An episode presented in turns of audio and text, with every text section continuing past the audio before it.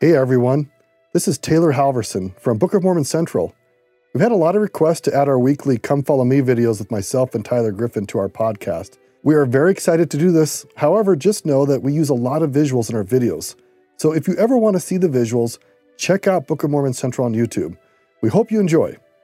I'm Taylor. And I'm Tyler. This is Book of Mormon Central's Come Follow Me Insights today, 3rd Nephi 27 through 4th Nephi. So let's begin with a little scenario. Let's pretend like you're sitting in a fast and testimony meeting and somebody comes up to the, the pulpit to bear their testimony, and at the end of their testimony, they say, I know that the church is true. And then they finish and sit down. And then the next person comes up to the very same pulpit and they bear their testimony. At the very end, they say, Brothers and sisters, I know that the gospel is true. And then they sit down. So here's the question Is there a functional or a major difference between those two testimonies? If somebody says, I know the church is true or I know the gospel is true, often the way we, uh, as common common speech goes in the church, we sometimes interchange those two words and, and think that we're saying the same thing. When you open up uh, the scriptures to 3rd Nephi 27, you're going to see this incredible chapter where the first half of the chapter is all about the church of Jesus Christ. And the second half of the chapter is all about the gospel of Jesus Christ and he very, very clearly shows their their uniquely um, complementary differences, how they work together for him to fulfill all of his promises and to keep all the covenants which have been made with uh, with us on the earth. So you'll notice when it begins, the problem, the the disciples of Jesus in the New World, they have this question, they have this problem. What do we name the church? Jesus established this church among us, but we, we don't have a name for it. So they're praying when uh, all of a sudden the Lord appears. He came and stood in verse 2 in the midst of them, and he says, What will ye that I shall give unto you?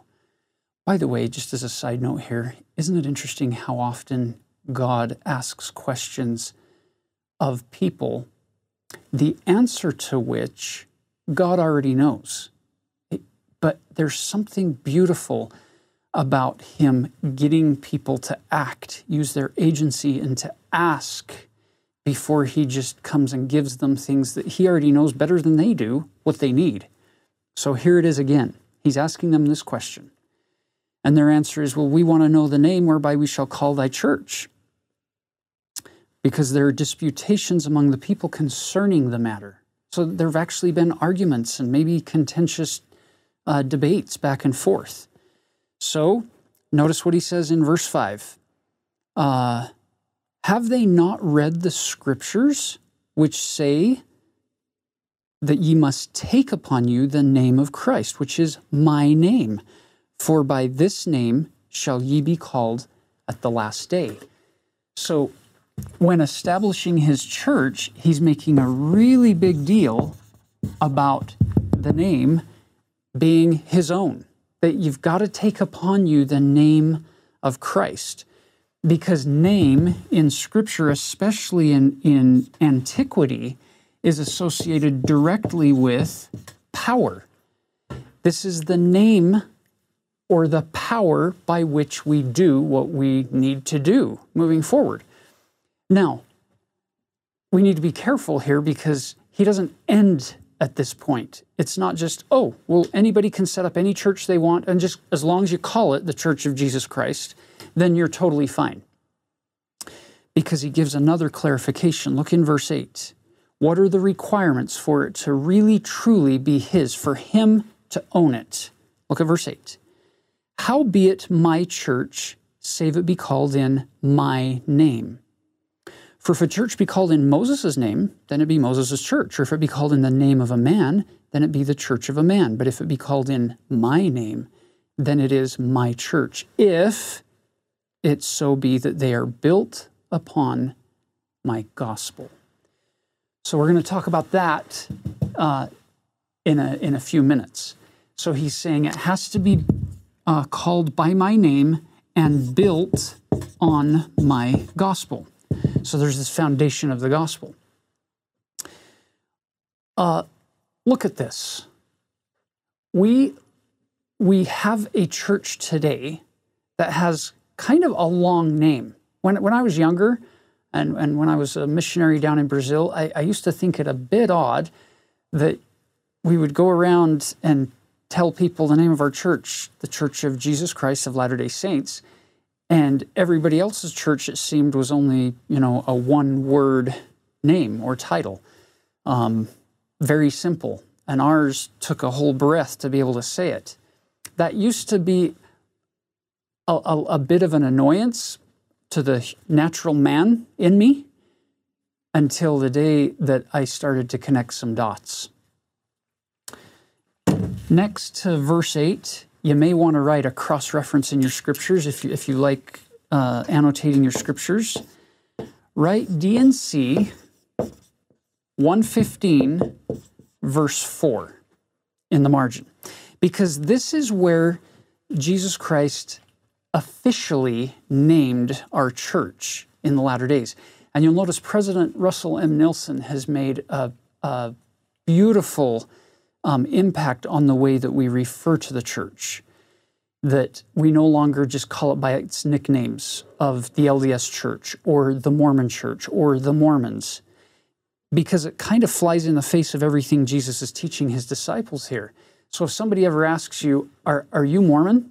Your simple answer should be no, I'm Tyler. Mormon was a guy who lived like over 2,000, well, almost 2,000 years ago, and he's long dead. We're not Mormon.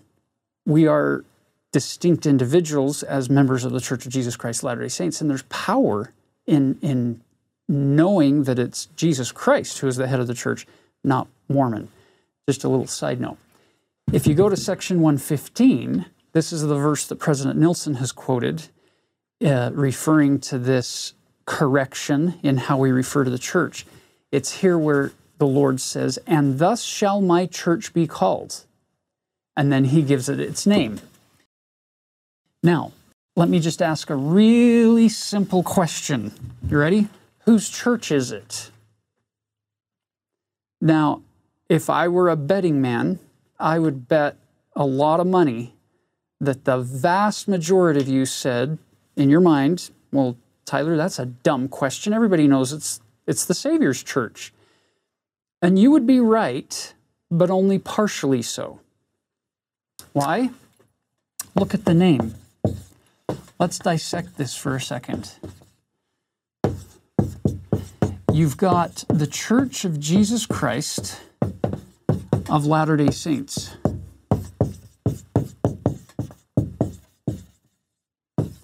Now, you ready for this? Let's look at it word for word. First word. Notice he didn't just call it a church, he called it the church. Using the direct article, the, it signifies a, a singularity of to, to one degree or another. And we'll talk more about that in a minute. So hold that thought but this is the church. And then you'll notice of Jesus Christ. In English, what form, what, what grammatical function does the word of perform in a sentence like this? One way to look at this would be it's showing ownership or possession. This is the church of Jesus Christ. It belongs to Jesus Christ. So when I asked you, whose church is this? Most people just instant, instantaneously think, well, it's Jesus Christ's church. And you're right. The funny thing is, is look at the name. How many ofs are there in the name of the church? This is the one that a lot of people miss. The reality is, it is the church of Jesus Christ, but it's also the church of Jesus Christ of Latter day Saints. He who is perfect opens up the ownership and makes it joint ownership. It's our church. It's not just his church. We're not outsiders coming in as, as non residents in this church. It's joint ownership. Now, brothers and sisters, this, this is one of the most beautiful principles for me when I look at the organization, the, the, um, the global religion called the Church of Jesus Christ of Latter day Saints.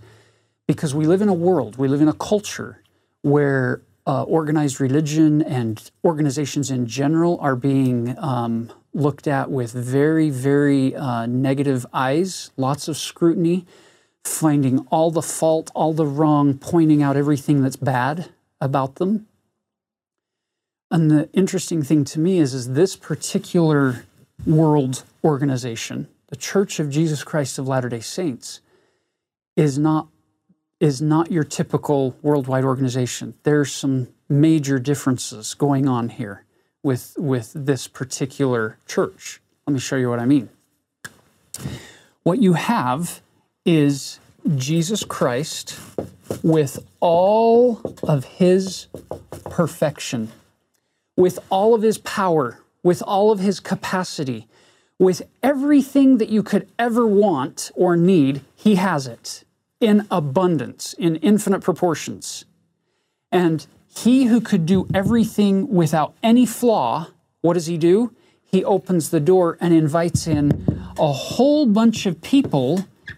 We call them saints not because they're perfect, not because they're holy, but because of what they're striving to become, but because of a covenant that they've made with him and they've combined with him. So, watch what happens. You open the doors in this organization to a whole bunch of people who struggle with some imperfections. We've got, I, I, should make this plural, we've got problems. Now, let's just be really honest. Don't you think that the Lord Jesus Christ, as a glorified, perfected God, resurrected in heaven, couldn't he do a far better job of being the bishop of our wards or the stake president or for that matter, the prophet or the missionary or the ministering brother, couldn't he, couldn't he give every lesson infinitely better than we give them? Couldn't he deliver the perfect sacrament talks every Sunday and people would just keep coming and the numbers would grow and the Spirit would be enveloping? He could do everything perfectly, but what does he do? he turns it over to us. Because in the Church of Jesus Christ of Latter day Saints, it's not about a perfect, flawless performance. It's about growth. It's about covenant progression along the path that leads to becoming like Him. And you can't take little children and expect that if you don't let them stumble and fall and learn and grow and develop from their own experience and making mistakes, lots of trial and error, they'll never grow up to become what they were intended to become. So God gives us this organization, this safe space where we can be imperfect in certain ways. We, we can get things wrong, even when in counsel with others and we're doing the best we can and we get it wrong. Somehow it's okay because we're learning from those, and the church is this living, breathing, growing uh, entity of people, and we have Jesus Christ at the head who makes it okay for us to do our best and to struggle. The church then becomes this symbolic lens through which you can look in the mirror for yourself. God created the church, but just because He created the church and He gave it its agency and its ability to learn and to develop, develop and figure out how to how to run its practices and and procedures, doesn't mean that God created you and then expected you instantaneously to be perfect just because He created you.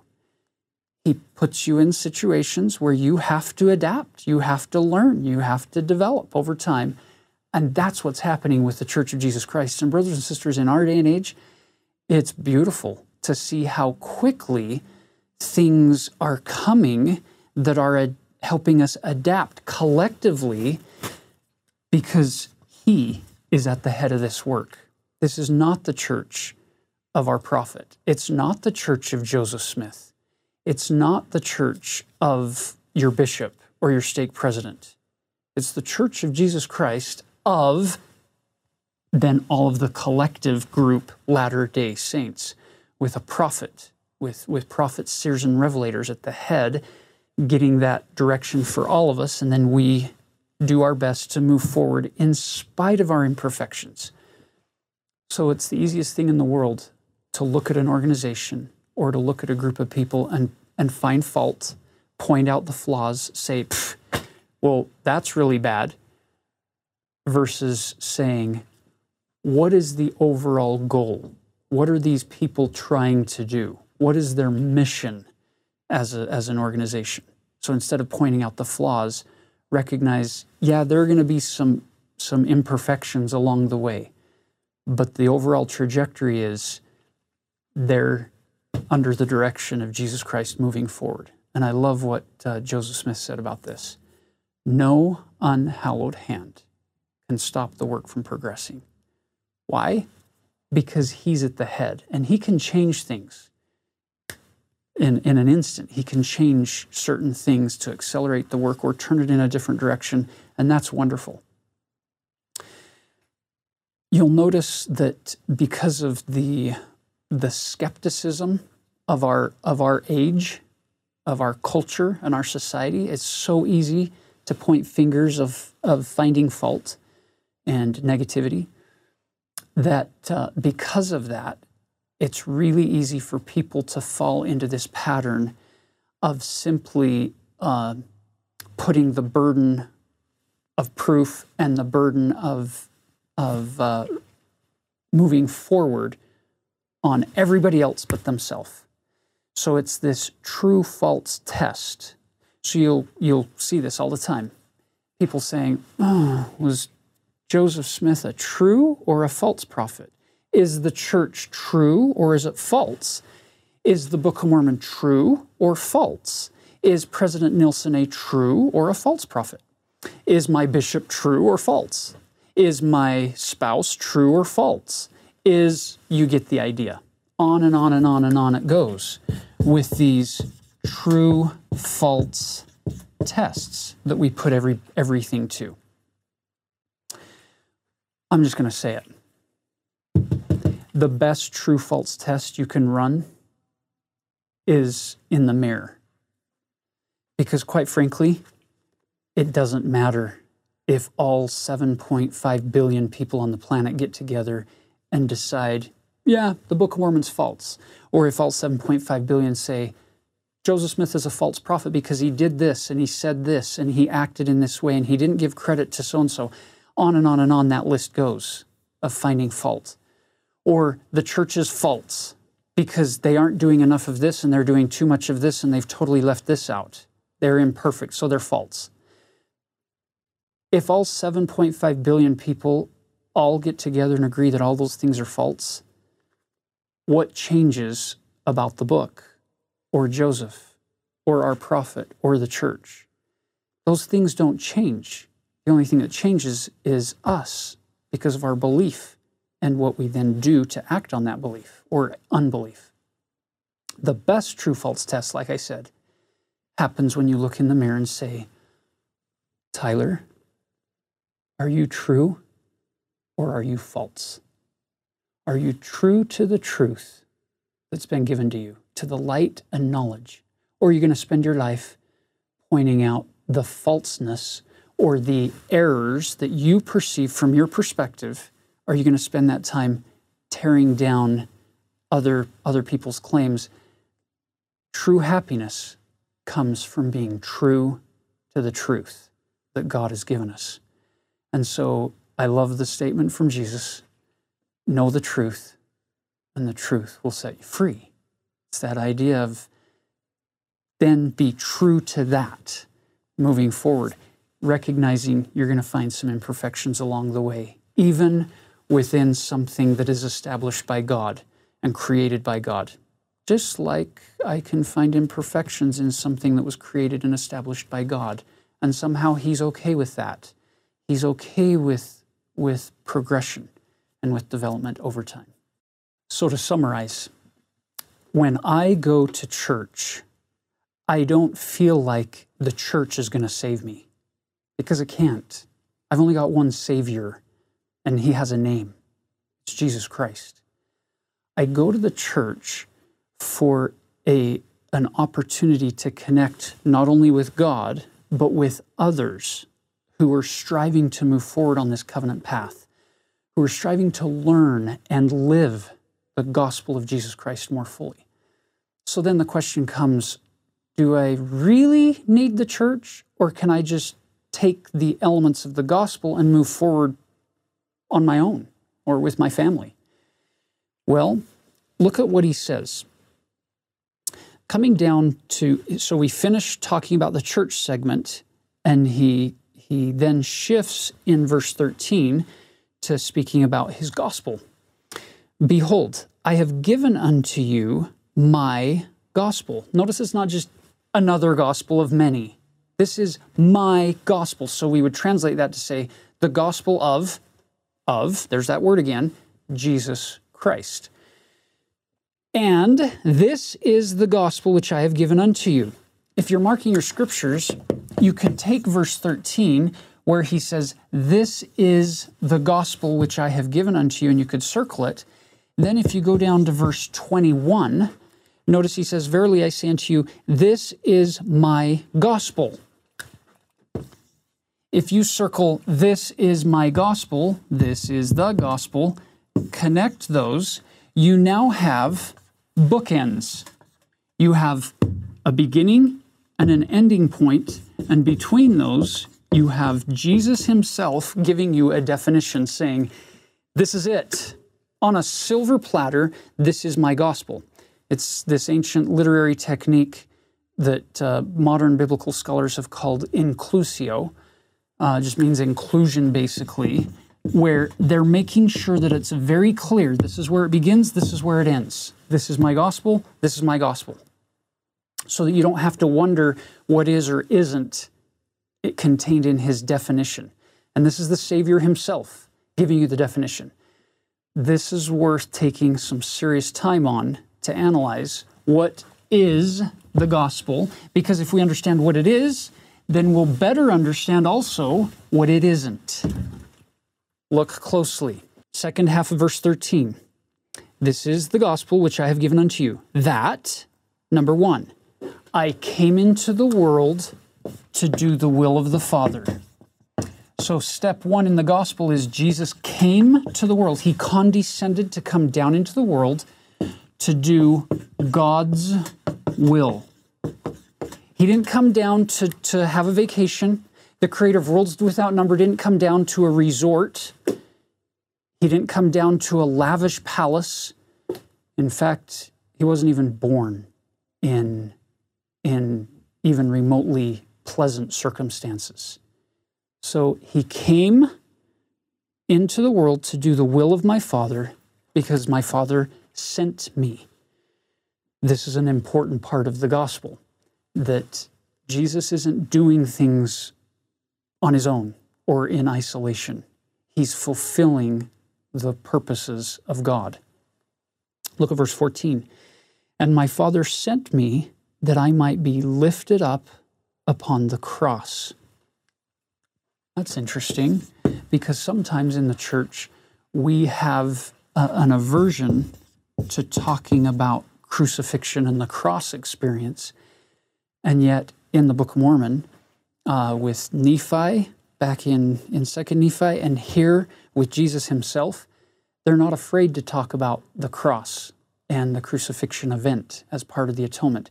And Jesus says, I came, the, God sent me, the Father sent me, that I might be lifted up upon the cross. Uh, notice that I might draw all men unto me. That as I have been lifted up by men, even so should men be lifted up by my Father. So he's got to be on the cross, lifted up by men to be slain, so that he could then lift all up in the last day, the Father, through the power of the Son, to be judged. Okay? Look at this. Lifted up by the Father to stand before me to be judged of their works, whether they be good or whether they be evil. You ready for the irony? So that you're not sitting there watching this thinking, oh no, I should get really nervous and I should be really afraid and fearful and trembling because someday I'm going to be uh, standing in front of the, the Savior to be judged of my works. The irony is this Jesus was already judged of your works, and he was found guilty, and he was punished to the full extent of justice, to the full extent of law. He was already judged of your works. And because of his love and his compassion and his kindness, he now has the capacity to turn to you in a judgment context and extend mercy if you'll meet some terms of a new upgraded covenantal agreement that he's that he's made with you that you couldn't pay this price to the father that he did. He's already paid for it. It's all paid. It's in full. He didn't leave anything hanging. It's all good. Now he turns to you and says i did this for you now will you do a few things that i ask you to do in exchange Look at verse 15. For this cause have I been lifted up. Therefore, according to the power of the Father, I will draw all men unto me, that they may be judged according to their works. There it is again. If you notice, we're talking about Christ's own definition of his gospel. What is his gospel? He's telling you. And the first half, from verse 13 through 15, you'll notice a pattern here. There's nothing that you and I did to help him with this. This is all him. And then he shifts the focus in 16, and it shall come to pass that whoso repenteth. Now he's talking to us. Now he brings us into his definition of the gospel in verse 16 through 21. So notice this transition.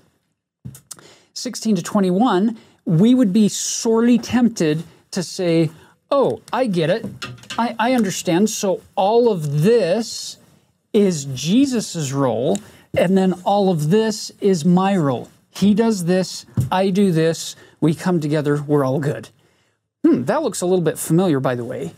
Christ's perfection and my imperfection coming together into one whole, and his is infinite in proportion. My, my imperfection isn't infinite, therefore, infinity swallows up my imperfection. We're, we're good. It's perfect. That looks good.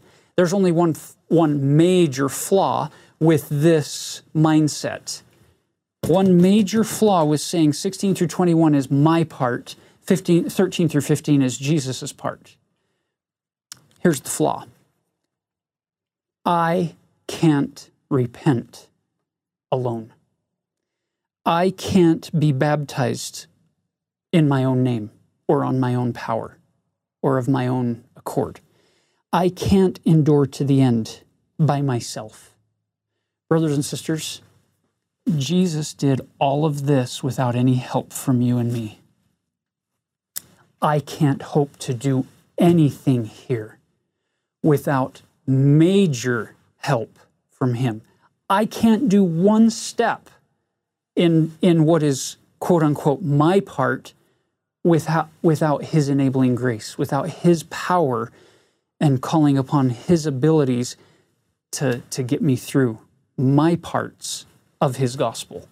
And my parts of the gospel are the old familiar Sunday school answers. Whoso repents and is baptized in my name shall be filled. Implication is Holy Ghost, gift of the Holy Ghost. And if he endureth to the end, behold, him will I hold guiltless before my Father at that day when I shall stand to judge the world. It's those people who he then turns to the Father, and as he says in Doctrine and Covenants, section 45, Father, behold the sin, the sufferings, and the death of he who did no wrong. And then he advocates for us before the Father because we're willing to, to uh, do these things that he has asked us to do as our part of this gospel that he is trying to spread across the world. Verse 17 He that endureth not unto the end, the same as he that is also hewn down and cast in the fire, from whence they can no more return because of the justice of the Father. Now, I need to pause here because some of you may be struggling with your own faith. Some of you may have children who are struggling with the faith or with addictions or with uh, major, major issues of all types of varieties. This is not our role to be the judge and to determine when, when somebody is or is not enduring unto the end. We don't know all the factors.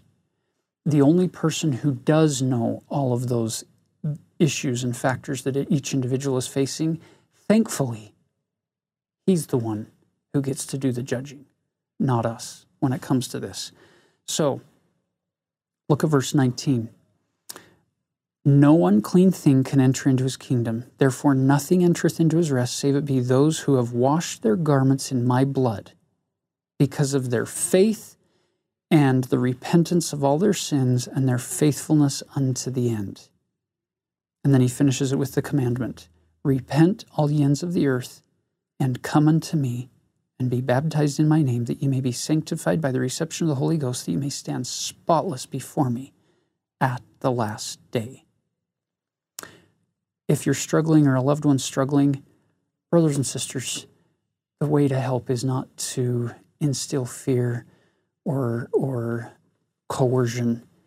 We keep loving, we keep hoping, we keep praying. Because for some, there, there may be factors, there may be situations that people are born with that we don't know. We don't, we don't have all of that. And we don't know what God is going to continue to do with them in the spirit worlds, even after this life. I guess what I'm saying is, I love this definition of the gospel because it leaves all of the responsibility for judgment in the hands of the Lord, but it gives us some things that we can actually do. And by the way, we're not going to do them perfectly. We're not going to repent perfectly. We're not going to have faith perfectly. We're not going to endure perfectly. But we combine our imperfection with His perfection. That's what the entire gospel of Jesus Christ is about. It's bringing everything that I have, everything that I am, everything that I ever hope to be, and placing it on the altar and saying, Lord, Thou knowest my strengths and my struggles better than I do, but I give them all to Thee. I have a lot of questions, and I'm not going to let those questions about the church or about the Book of Mormon or the gospel get in the way of what I do know as I move forward in this process of trying to combine my life with my Savior, where I take all of my imperfections and I say, Lord, will you have me? Will, will you own me? Will you take me under your wings, so to speak, and claim me as your own? Because I want to be thy people and I want thee to be my God as I move forward. That, brothers and sisters, is what the Church of Jesus Christ of Latter day Saints and the gospel of Jesus Christ is all about. It's not about a flawless performance. It's not about never messing up or never falling short or never offending or always getting it right. It's about learning to love the Lord and recognize His love for us and respond appropriately as we continue to try to strengthen that relationship. And when we've messed up, figure out how to turn our heart and our mind more fully to Him. I just hope you feel the love of the gospel, the love that we have for the scriptures, and just how amazing God's plan is. Let's talk for just a few more minutes about these two words that Tyler has focused us on in 3 Nephi 27, that this chapter really is focused on two core things the church of Jesus Christ and the gospel of Jesus Christ. And let's just talk briefly about what these words mean in our language. So it turns out the word church, really beautiful word, actually comes from an old phrase in Greek that is the Lord's home. So our English word church derives from an old Greek phrase, the Lord's home. The gospel comes also from old words. It means the good story or the good message. And what is that message? What is that story? It is the story of salvation. What's the message that Jesus provides? That he has done all things for us to save us if we'll choose to repent, be baptized, receive the Holy Ghost, and endure to the end. And by the way, isn't that phenomenally simple? I look at the world we live in, and there are systems everywhere, and many of them very complex. I've worked in business before where we had like charts and graphs and actually entire documentation for how to do things in the business, sometimes into thousands of pages of instructions for how to do things well. And what does God say? My message is this trust me, show your trust in me by having faith, repenting of your sins, and get them all washed clean through the baptism, receive the Holy Ghost, and just endure to the end. And I will take you into my kingdom and you'll be spotless. I mean, I have never known of any system, any organization, anything anywhere that is that simple. And the God of the universe wants to save every child that he can. And actually, he can save everybody if we are willing. It all ultimately is our choice. So that's the gospel. Let's think here again to the word church, the Lord's home. He's inviting us into his home. The home itself isn't salvation but you might go to his home to hear his stories, to hear about his life. So again, the church itself isn't salvation, that is Jesus, but it is where we can go to learn about salvation. It's a place of safety. There is structure here. You might find rules and policies, but they might change from time to time. Any of us who've ever lived in a home find that from time to time we update how we do things in the home to better facilitate particular goals to accomplish some good story. And we should expect God's home to have updates from time to time. Maybe the furniture changes, or the walls, the painting on the walls, or whatever it might be. We shouldn't lose our cool if the church changes from time to time. It's the Lord's home. But the message hasn't changed. Throughout the history of God's work with people, it is all about how He loves us, and if we trust Him, he will envelop us into his arms.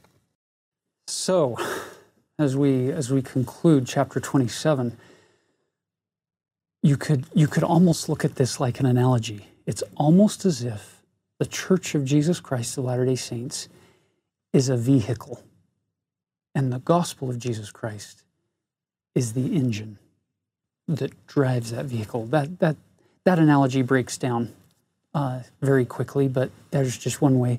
Uh, it could also be seen as this is like the university, but this is what gets taught at the university. And they're not in competition. This is the means whereby God takes and spreads the gospel with its teachings and its ordinances into the whole world to be able to bless all of God's children because we're all uh, striving, we all desperately need to, to learn this good news, this good story, this good message. Um, how great the importance to make these things known unto all the inhabitants of the earth. Uh, so that's what the church is there for, is to be the means, the vehicle whereby we can share this glorious message and and establish these uh, opportunities for people to receive the saving ordinances that the Lord has prepared for us to connect us with Him. Towards the end of chapter 27, in verse 27, notice what he tells to, the, to his 12 apostles Know ye that ye shall be judges of this people, according to the judgment which I shall give unto you. You'll notice he doesn't say, You're going to be judges, good luck with that. He says, You're going to be judges according to the judgment which I give unto you.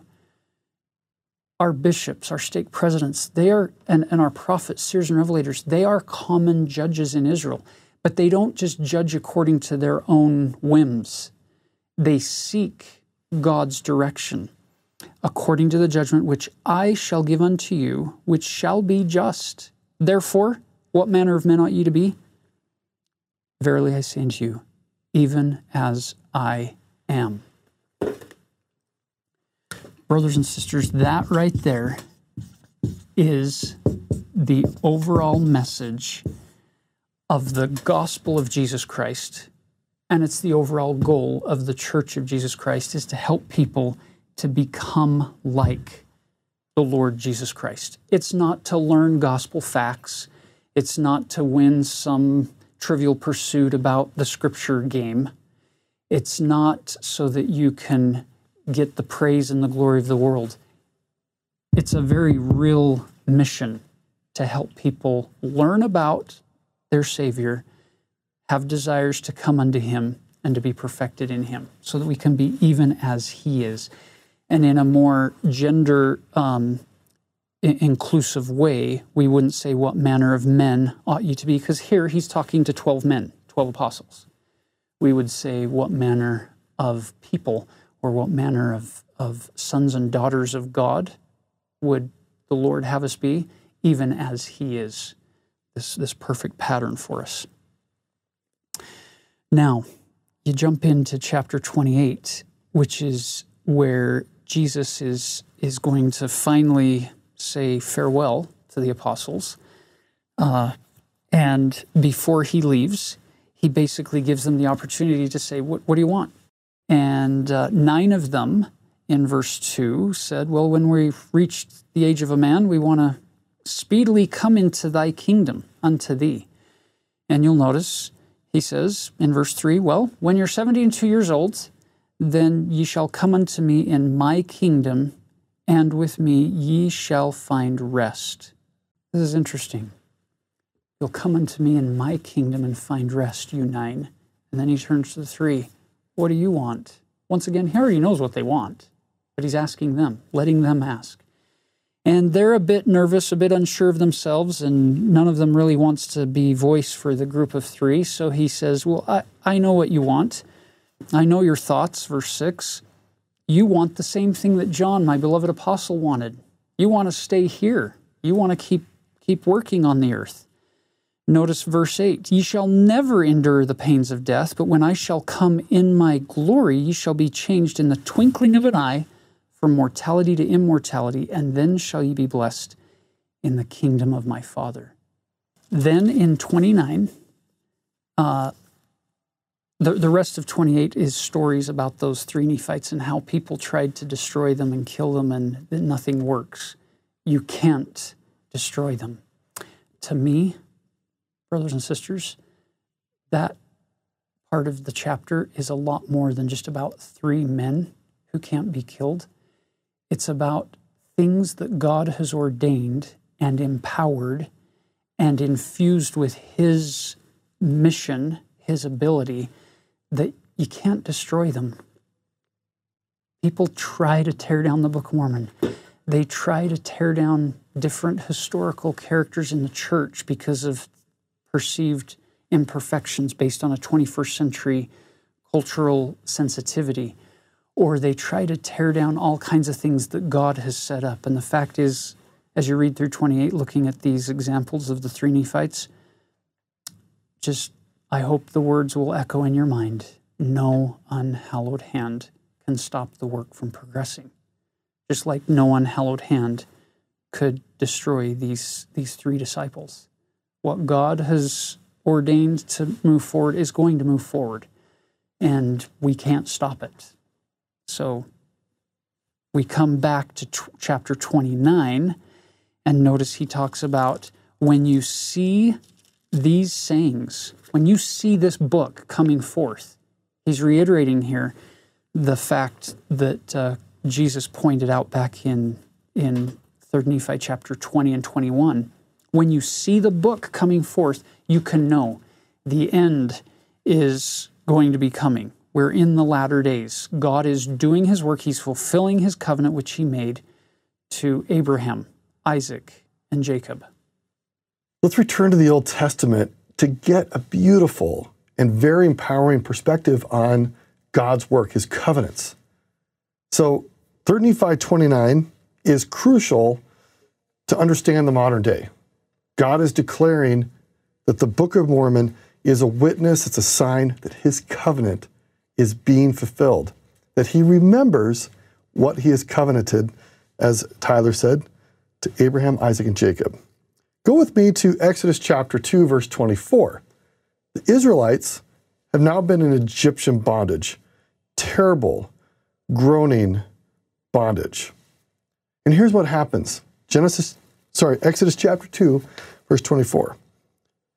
And God heard their groaning of the Israelites. And God remembered his covenant with Abraham, with Isaac, and with Jacob. This is where we begin to see incredible and mighty acts of God's miraculous saving power.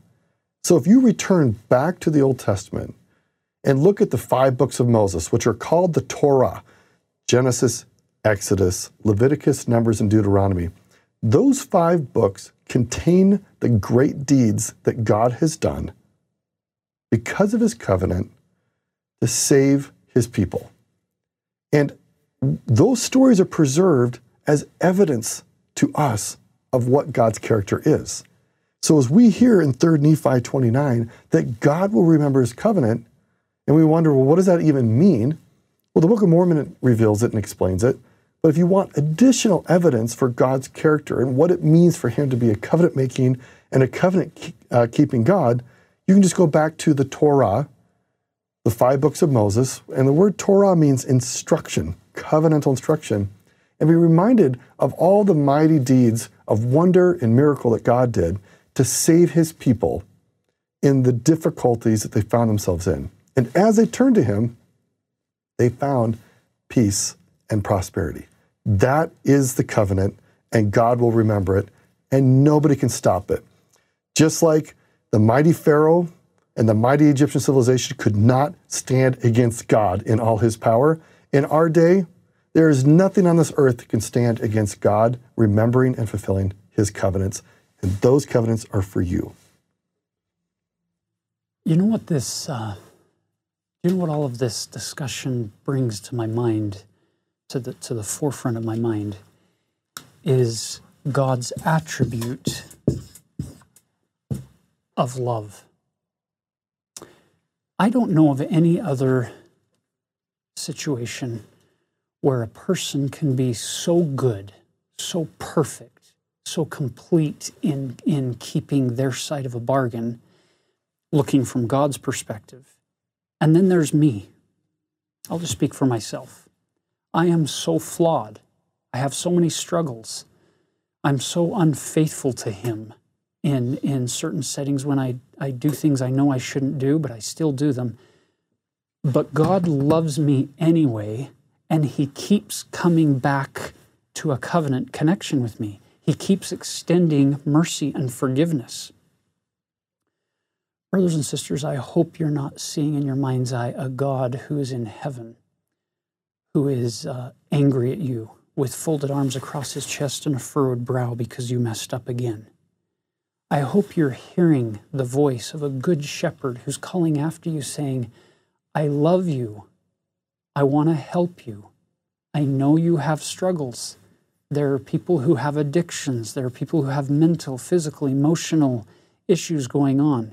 And I hope as we've gone through these particular chapters that you haven't felt beat up, but rather built up, that you feel hope in this covenant that was made so long ago by a God who is more powerful than all the worlds combined, that He, the God who holds worlds without number in His hand, actually holds you in His heart. He loves you, and He is your good shepherd, He is your Savior, and He's going to keep working with you. And so my hope, our hope, is that we won't give up on this covenant path journey that sometimes seems long, sometimes it seems impossibly hard, that we'll turn to Him and move forward. Now, chapter 30, the shortest chapter in the entire Book of Mormon, two verses long. It's Mormon's inspired invitation to the Gentiles of the latter day. Notice he starts with hearken, O ye Gentiles, which is more than just hear. It's to hear and to heed, to obey, to follow. Hearken and hear the words of Jesus Christ, the Son of the living God, which he hath commanded me that I should speak concerning you. For behold, he commandeth me that I should write, saying. So, in other words, this is Mormon saying, I'm writing by what you might call divine investiture of authority. I'm, I'm writing as if I were the Savior himself. Here are his words, verse 2 Turn. The Hebrew context of the word repent is to turn. So you could replace that word there with repent, all ye Gentiles. Turn, ye Gentiles, from your wicked ways and repent of your evil doings. It's, it's saying the same thing two different ways, which is a beautiful Hebrew uh, literary technique. Repent of your evil doings, of your lyings and deceivings, and of your whoredoms, and of your secret abominations, and your idolatries, and of your murders, and, and your priestcrafts, and your envyings, and your strifes, and from all your wickedness and abominations, and come unto me and be baptized in my name. Do you notice the beautiful pattern here based on what we've talked about with the church and the gospel? We bring all of our imperfection and let that be swallowed up in his perfection. How do we do that? By entering that covenant with him, beginning with our baptism, that ye may receive a remission of your sins and be filled with the Holy Ghost, that ye may be numbered with my people who are of the house of Israel. There is room in this house for all of the beloved children of our heavenly parents.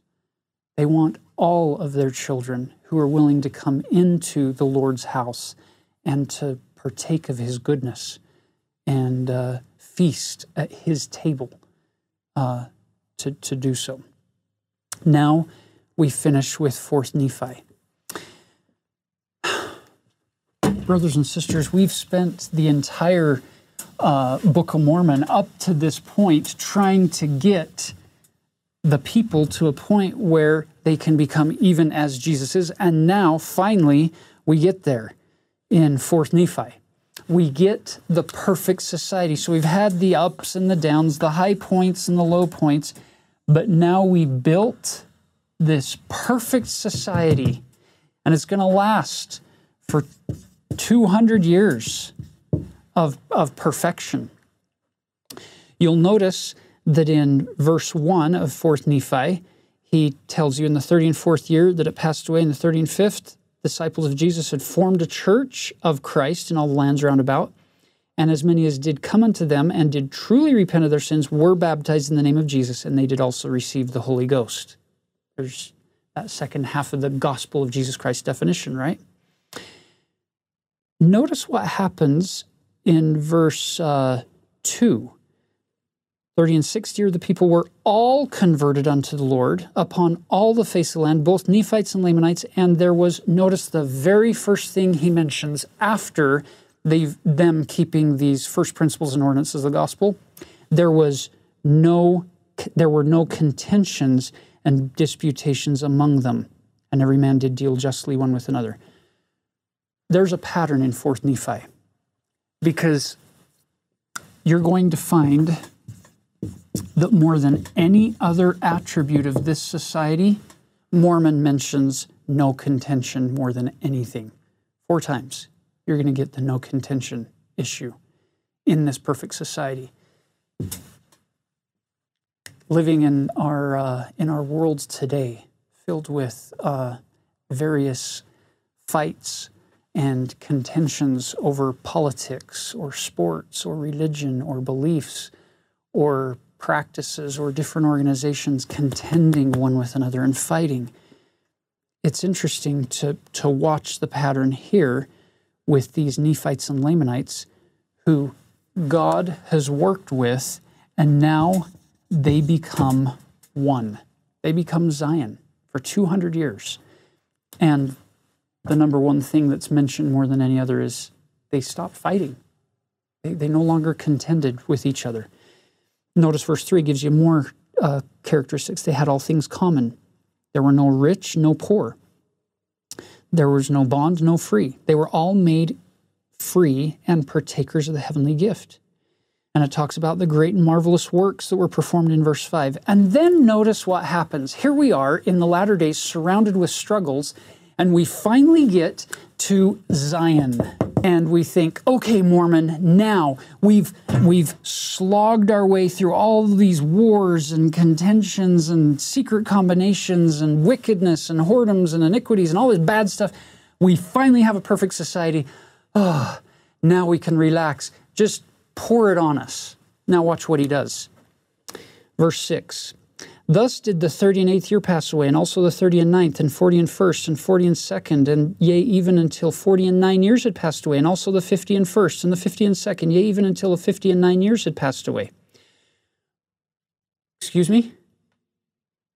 Brothers and sisters, we just covered 21 years, and he didn't tell you anything new. He said, Yeah, everything that you saw in verse 3, 4, and 5, yeah, it continued 21 years. 21 years, we just covered the same rough period of time as the war chapters that covered 22 years from Alma 43 through 63. Wait a minute. He spent all of that space in our Book of Mormon covering just one year more than what you got in verse 6. And oh, and by the way, you think verse 6 is good? Turn the page over. Look at uh, Look at verse 14. And it came to pass that the seventy and first year passed away, and also the seventy and second year, and in fine till the seventy and ninth year had passed away, yea, even until an hundred years had passed away. You just covered 29 years, and he didn't tell you anything. Isn't it fascinating that we finally get to the perfect part of our society, and Mormon gives you one, two, three, four pages. That's it and the page uh, the, the pages aren't devoted to what it's like to be a disciple in a perfect society. He spends most of the time talking about the rise of Zion, what it, what they did to get here, and then the second half of Fourth Nephi is the steps that they followed to lose Zion, but he doesn't give you much here. So as you study through all of, of this beautiful book, Fourth Nephi, this, this one chapter book, mark the steps that it took them to get to Zion, and then pay attention to and maybe mark the things that caused them to lose Zion. And here's the cool thing we don't have, we don't have to wait for the millennium. We don't have to wait for the collective group to build Zion. We can take the steps required as an individual, as a couple, as a family, as a ward, as a stake, as a church, as a community. We can do, we, we can take these same steps to seek for that oneness. It's not sameness, you're not going to be the same, but you can be unified with people around you and to avoid these steps that cause more contention and disunity. Satan is all about separating us. Christ is all about bringing us together to be one, at one meant. It's, it's everything he's trying to do is to bring us together. We love you. We love your love for the Lord, your love for the gospel. It's inspiring to us. And we hope you feel deep encouragement as you read the scriptures and hear these messages that this is for all of us, that we can find ourselves at one with God and experience Zion. Know that you're loved.